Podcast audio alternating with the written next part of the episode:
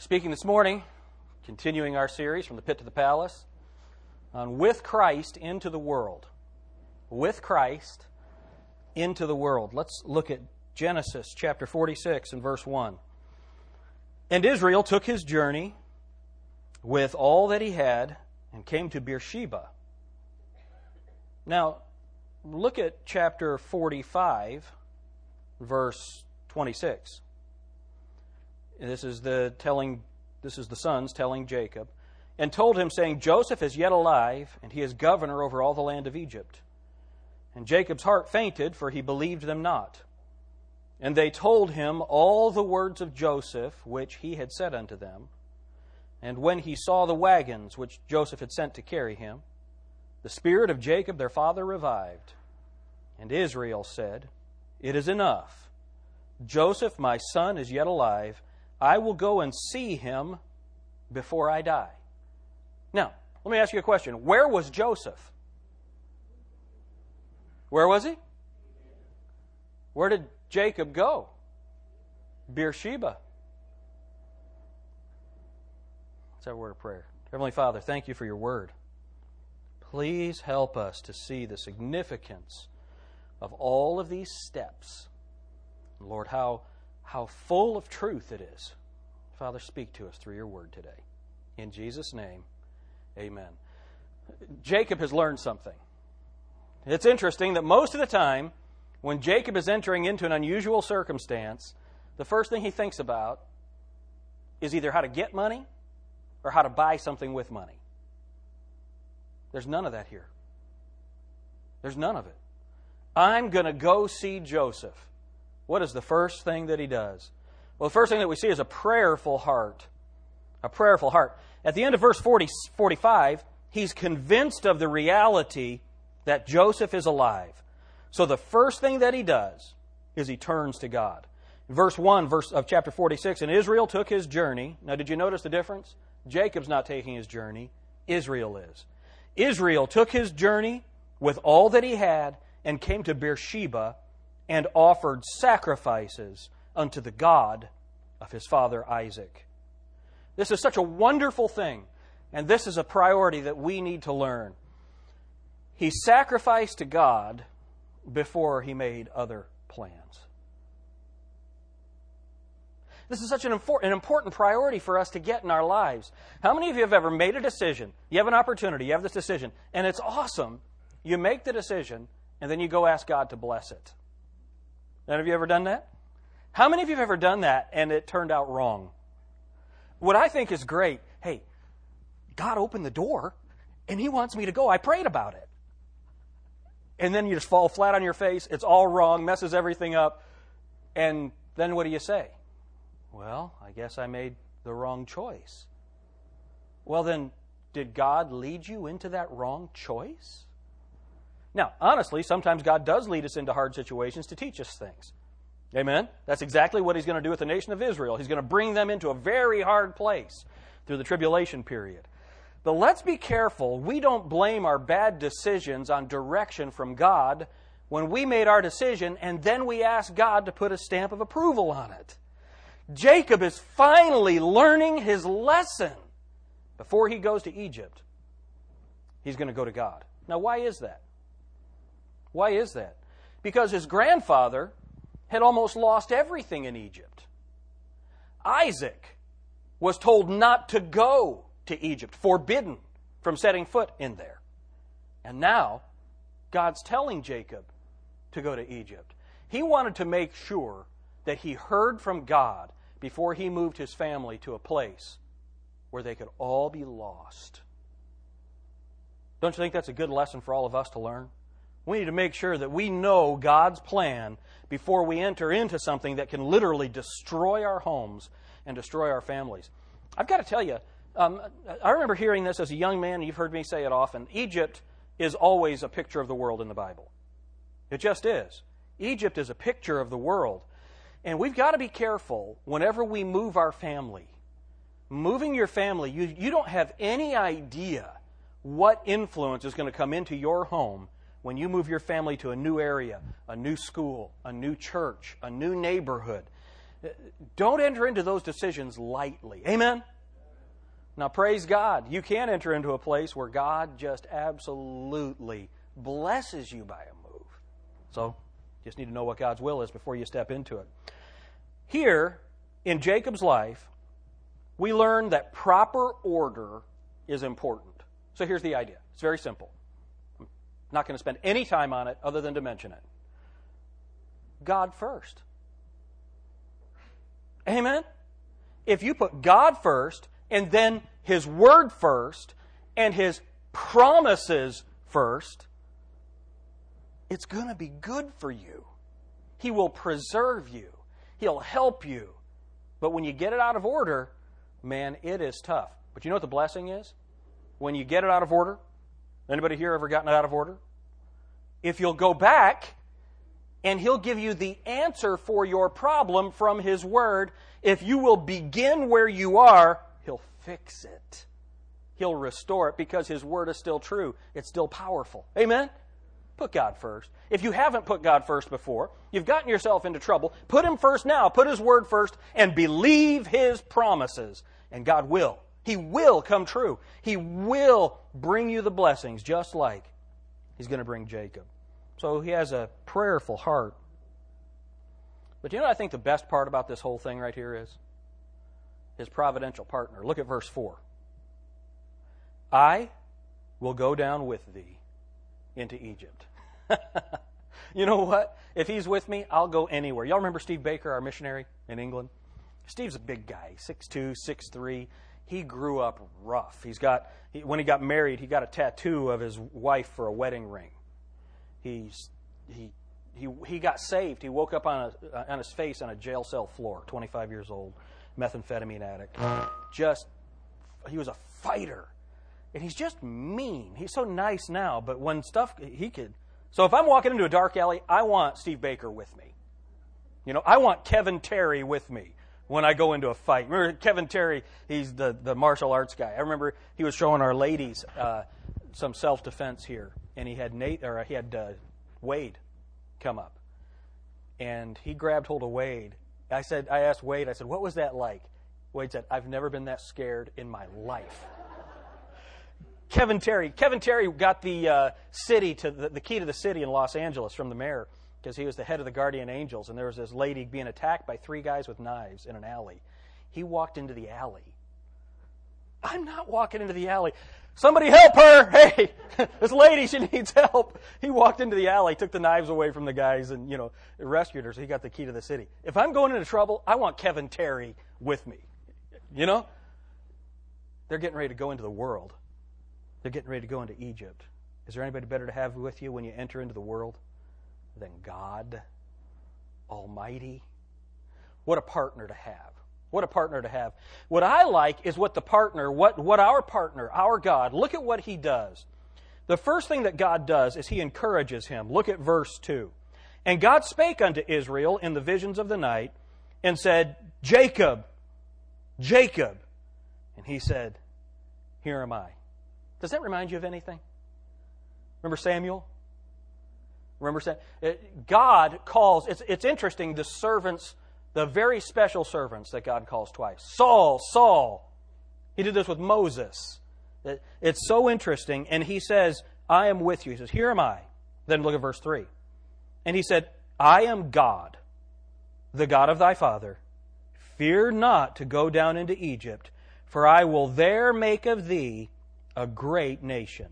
I will go down with thee into Egypt, and I will also surely bring thee up again, and Joseph shall put his hand upon thine eyes.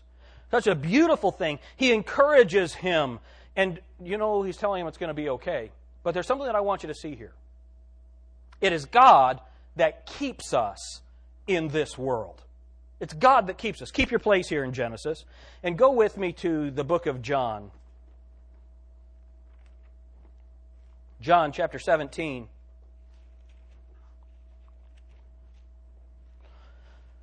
You know, I'll ask you, and I ask many people this on Sunday, how was your week? How was your week? Often people say it was good. Many times, though, people say it was hard. It was hard. Have you ever, it's just hard to be in the world all the time. It's just hard. Um, look at what it says in verse 9. Jesus Christ is praying for his disciples. He says, I pray for them. I pray not for the world, but for them which thou hast given me, for they are thine. Isn't it interesting? God's not praying for this world, Jesus Christ. He's not praying for this world. I think that's interesting. Look at verse 14. I have given them thy word, and the world hath hated them because they are not of the world, even as I am not of the world. Now I want you to keep I want you to keep that verse in mind. They're not of the world. The world hates them. They're not of the world, just as I'm not of this world. I want you to keep that in mind. Go to verse 15. I pray not that thou shouldest take them out of the world, but that thou shouldest keep them from the evil. They are not of the world, even as I am not of the world. What's repetition in the Bible? Did God just shout something to us? We're not of this world, and Jesus is not of this world. Verse 17 Sanctify them through thy truth. Thy word is truth. As thou hast sent me into the world, even so have I also sent them into the world. And for they, their sakes I sanctify myself, that they also might be sanctified through the truth. Now, it's very important that we understand that Jesus Christ has sent us into the world. God has sent us into the world, just as He's sending Jacob into Egypt. Is that right? But He's going with us. He will keep us from the evil as we are in this world. But there's something that you need to understand. Very important right here that I hope you don't miss. This is saying that the world is evil. And that's where I don't know that we really get that when we step out into this world, how actually wicked and anti God it is. You know, sometimes we're way too comfortable in this world. I remember when I was, uh, I worked at a clothing store. Um, I would have been, I don't know, 19 or 20 years old. And I went to a party that one of the guys was having, and I'd never been around anything like that before. Everybody was drunk or getting drunk. I'd never seen anything like that. Now that probably shocks some of you. I was 20 years old and never seen a drunk, but we we just didn't we didn't do that. And I remember just being completely uncomfortable. But you know, there was a time when the world was uncomfortable with us. Did you know that? Again, as a child, we lived in Wallingford, Connecticut. My father had started a church. We had just moved into this house, 421 South Elm Street. We had just moved into the house. The people across the street were having a get together and invited us over. And my father said, Let's go and we'll meet the neighbors. So we went over. They were having a get together. And I remember watching this. I would have been in fifth grade. I watched this. A man sitting, I was sitting in a chair, a man sitting in a chair right here, my father sitting over here. This man says to my father, What do you do for a living? He said, I'm pastor of Faith Baptist Church. The man had a beer can. He said, Really? And put it down behind him. Isn't that interesting? Do you know what they would do now? Well, that's great, preacher. Here, drink up. Why? What's changed? What's changed? The world hasn't changed. Christians have changed. Those who represent the name of Christ have changed. I don't know that we recognize how wicked this world is because we are so immersed in it we think it's okay. Jesus Christ is saying that this world is evil. It's evil. The other thing that I want you to see is that not everyone is kept. We have this idea that he's got the whole world in his hand. He's got the whole world in his hand. No, he doesn't. No, he doesn't. Uh, who's in his hand? His children. His children. I pray not for the world, but I pray for those that are yours, Father, those that you've given me. He's not keeping everybody, He's only keeping people that are saved. So if you've got somebody that you love that you want to have kept, maybe you ought to give them the gospel so that they can be kept because this world's going down. It is. Jesus Christ is coming back and this world is going to be destroyed. It's all real. We need to understand that we are kept but lost. The lost are not. Then, so we see a prayerful heart and a providential partner. But then I want you to see the providential plan. It's interesting. Now Jacob is going down into Israel, right? They're going down into Egypt. Look at Genesis chapter 15. Genesis chapter 15. Verse 13.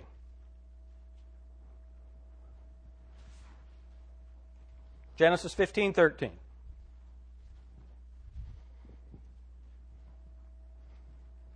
And he said unto Abram, this is God speaking to Abram, and he said unto Abram, Know of a surety. Now you might want to mark that.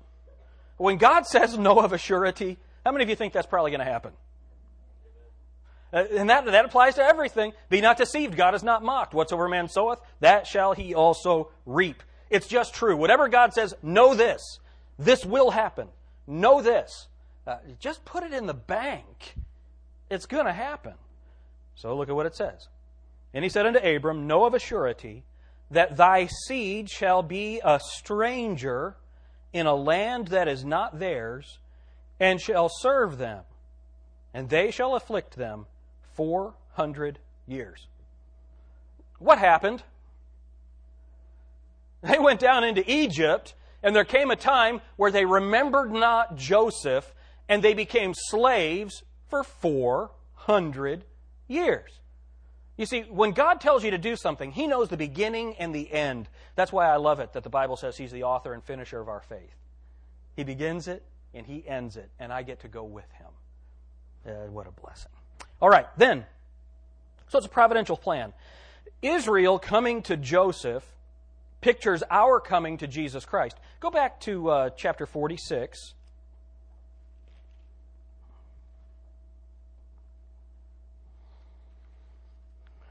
It, let me just this is this this is just something an interesting aside. Look at chapter 46 verse 4. I will go down with thee into Egypt and will also surely bring thee up again and Joseph shall put his hand upon thine eyes. What does that mean? Joseph shall put his hand upon thine eyes. This is this would be a common saying for the Oriental mind. The, these would have understood, they would have understood it that Joseph will be there when you die, when you take your last breath. He's the one who will close your eyes.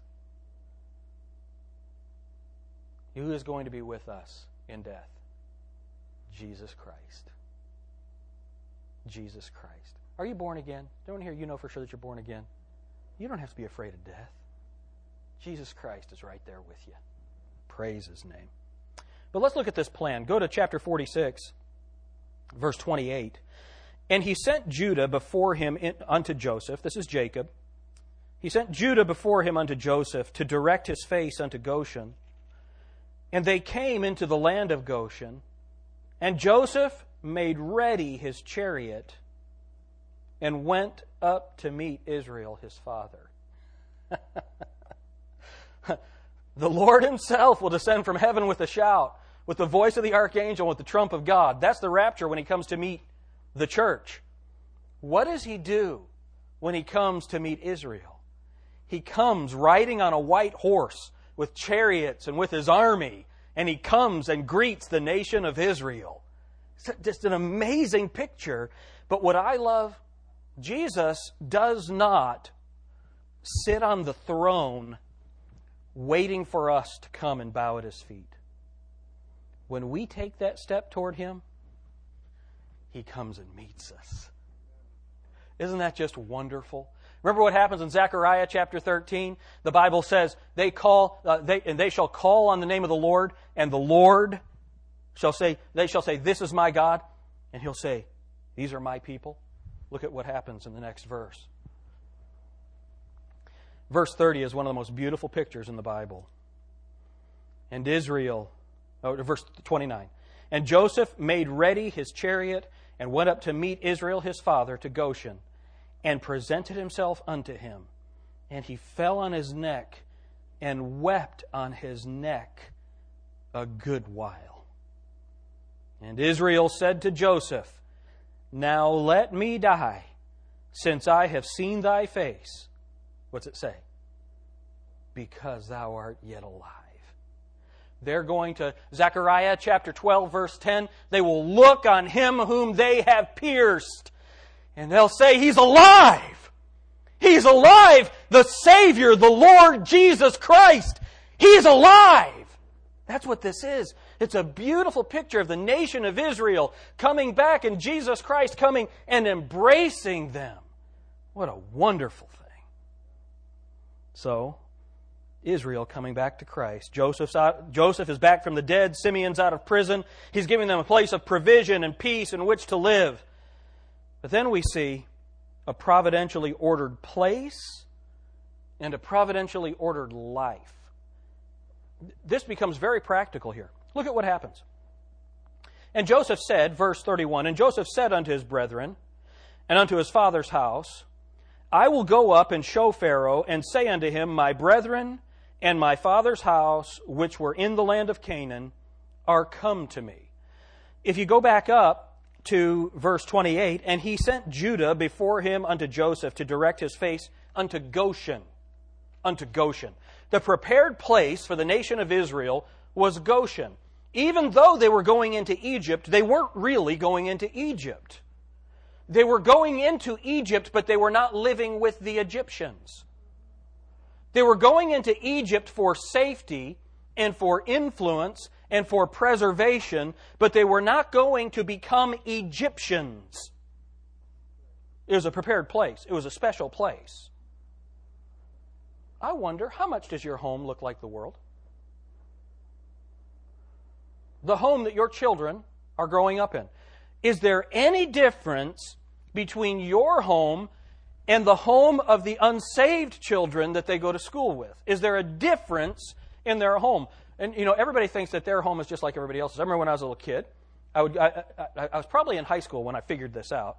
I went to a friend's house. I used to think everybody's mom was a good cook. And then I found out that wasn't true. You go and they put this, you know, swill before you, and of course, I was taught that you eat what's before you and you act like you like it. So my parents taught me to be a deceiver. but I remember going to people's houses. I remember I went to a, a friend's house. Again, I was in high school. And we walked into the house. And I remember my friend, he was standing behind me, and he kept saying, left, left, left. I didn't know what he was talking about, and I just walked into the room, and his parents were having a knockdown, drag out fight. He was trying to get me to go to the left up the stairs so he wouldn't be embarrassed with that. My home wasn't like that. It's not the way our house looked.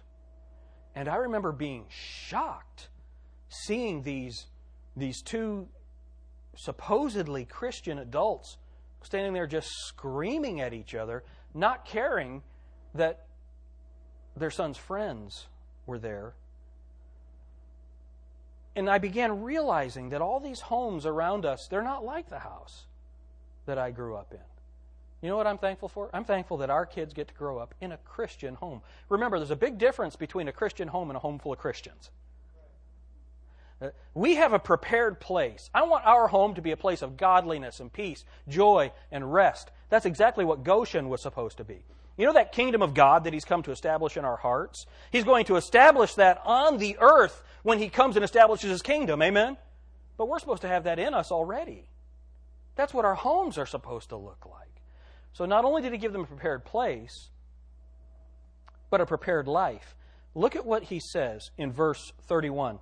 And Joseph said unto his brethren and unto his father's house, I will go up and show Pharaoh. Oh, just stop. This thought came to me that I had wanted to tell you about Goshen. Something about Goshen that's interesting is Goshen was nearer to Canaan than the rest of Egypt. Isn't that interesting? We as believers should have a life, a life that even though we're in a home, that even though we're in this world, looks a lot co- closer to home. All right? So now, and Joseph said unto his brethren and unto his father's house, I will go up and show Pharaoh and say unto him, My brethren and my father's house, which were in the land of Canaan, are come unto me. And look what it says in verse 32. And the men are shepherds, for their trade hath been to feed cattle, and they have brought their flocks and their herds and all that they have. And it shall come to pass when Pharaoh shall say, shall call you, and shall say, What is your occupation? That ye shall say, Thy servant's trade hath been about cattle from our youth, even until now, both we and also our fathers, that ye may dwell in the land of Goshen. Look at what it says. For every shepherd is an abomination unto the Egyptians. a providentially ordered place and a providentially ordered life. These are shepherds. Jesus Christ is a shepherd. The Egyptians hated shepherds. They hated sheep. You know why? Because they sacrificed cows. Holy cow. They sacrificed cows. They hated people that sacrificed sheep because the world hates our worship. The world hates it. You know what he's telling them? Be Christ like. Be like Jesus. You know what's going to happen if you're like Jesus Christ? The world's going to hate you. Did, did Jesus Christ say that? Don't be surprised when they hate you. They hated me first. So, what he's saying is, I have a prepared place so that you can be in the world but still separated from it. But I also want you to have a vocation that separates you from the world. Look at Ephesians chapter 4 and verse 1. Of course, keep your place in Genesis.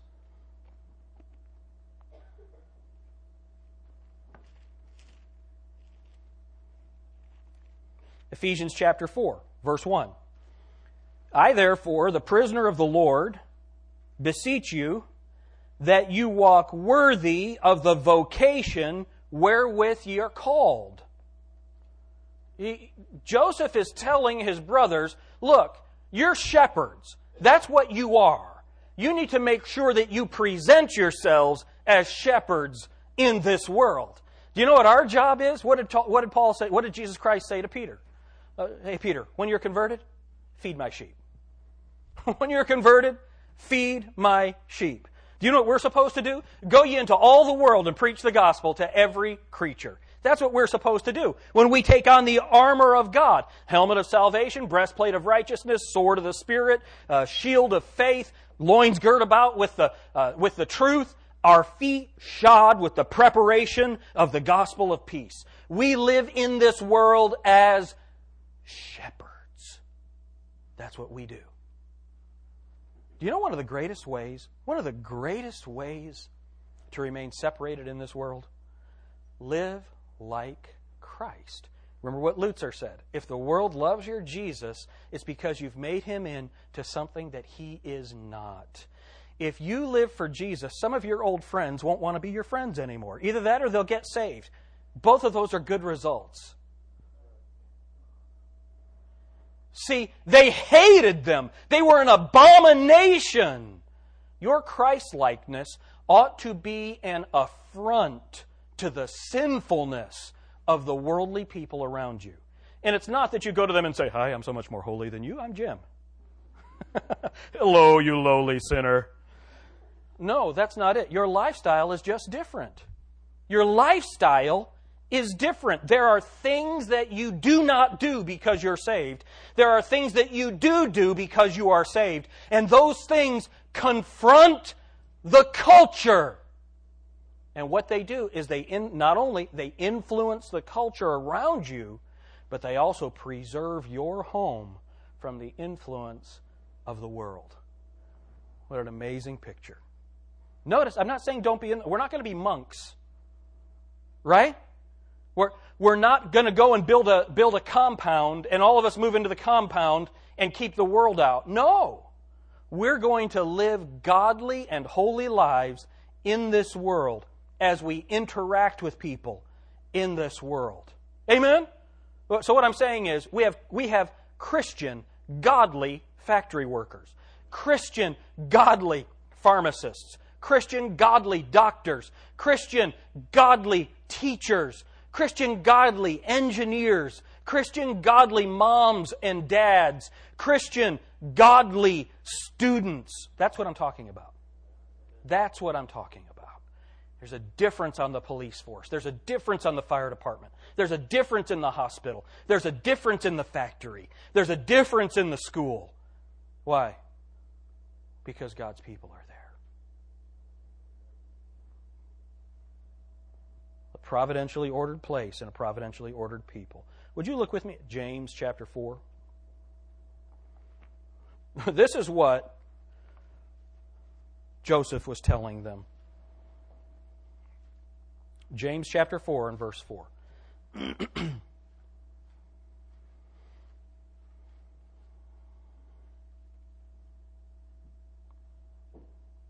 Again, this is another passage I've never seen on a pillow.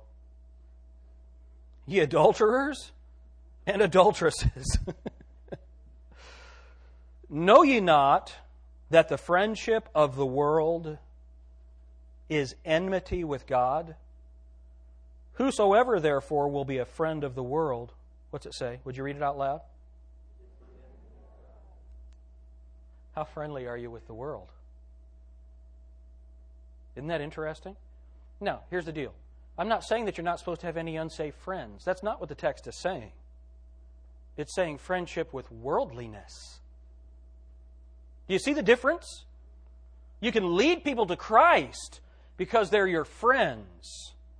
You can influence people because they are your friends.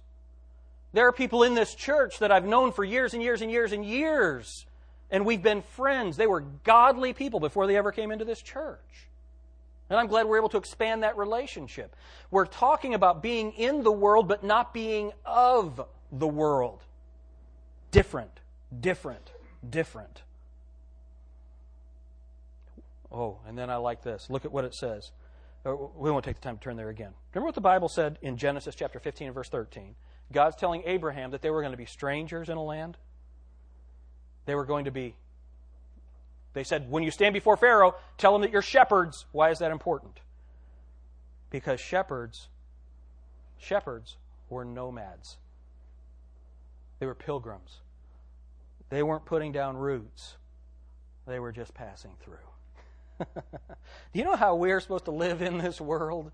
As strangers and aliens and pilgrims. I was listening to James Knox this week, and he, on a different text than this, and he was uh, saying one of the big problems that we have with serving God is we have too much stuff.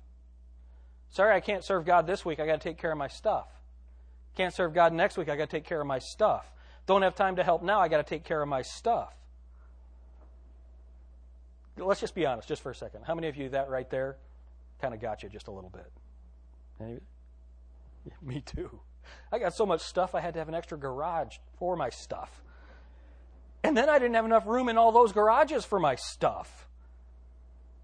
And when you realize how much time you take investing in this world, and then we don't have time to invest in the world to come, that is Laodicea. That's the state of Christians today.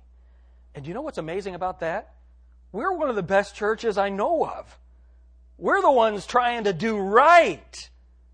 And we're still entangled with the affairs of this world, the affairs of this life. Let's become Christ like. Let's understand that He's given us a prepared place and He has given us a prepared life to live. And then, lastly, I want you to see the providential mediator. The providential mediator. Go back to Genesis 46. This is pretty cool. It's exactly what Jesus Christ does for us. Genesis 46, verse 31. And Joseph said unto his brethren and unto his father's house, I will go up and show Pharaoh. Do you know what Jesus does for us? He ascends to the throne of God and says, these are my brethren. he tells the Father, These are heirs and joint heirs with me. You see, Jesus Christ is unique because not only is he God, remember, let this mind be in you, which was also in Christ Jesus, who being in the form of God, thought it not robbery to be equal with God. Well, that's Joseph in the kingdom. He's comfortable with the king. But then, Hebrews chapter 4 and verse 15. We have not an high priest which cannot be touched with the feelings of our infirmities, but was in all points tempted, like as we are, yet without sin. So, what he can do is he can touch the king and he can touch the herdsman at the same time. He is our special mediator. Not only is he God on the throne, he's also our brother when we receive him as Christ. What an amazing picture. The Bible tells us about him. 1 Timothy 2 5. For there is one God and one mediator between God and men, the man, Christ Jesus. What an amazing text. You know what this tells us? God, God is sending us into the world, but He expects us to be like Him. He expects us to be shepherds in this world, just traveling through, not settling down, not getting too comfortable, and living a life that'll be an abomination to some, but will lead others to Him. Amen? That's who we're supposed to be. Dear Heavenly Father, thank you so much for.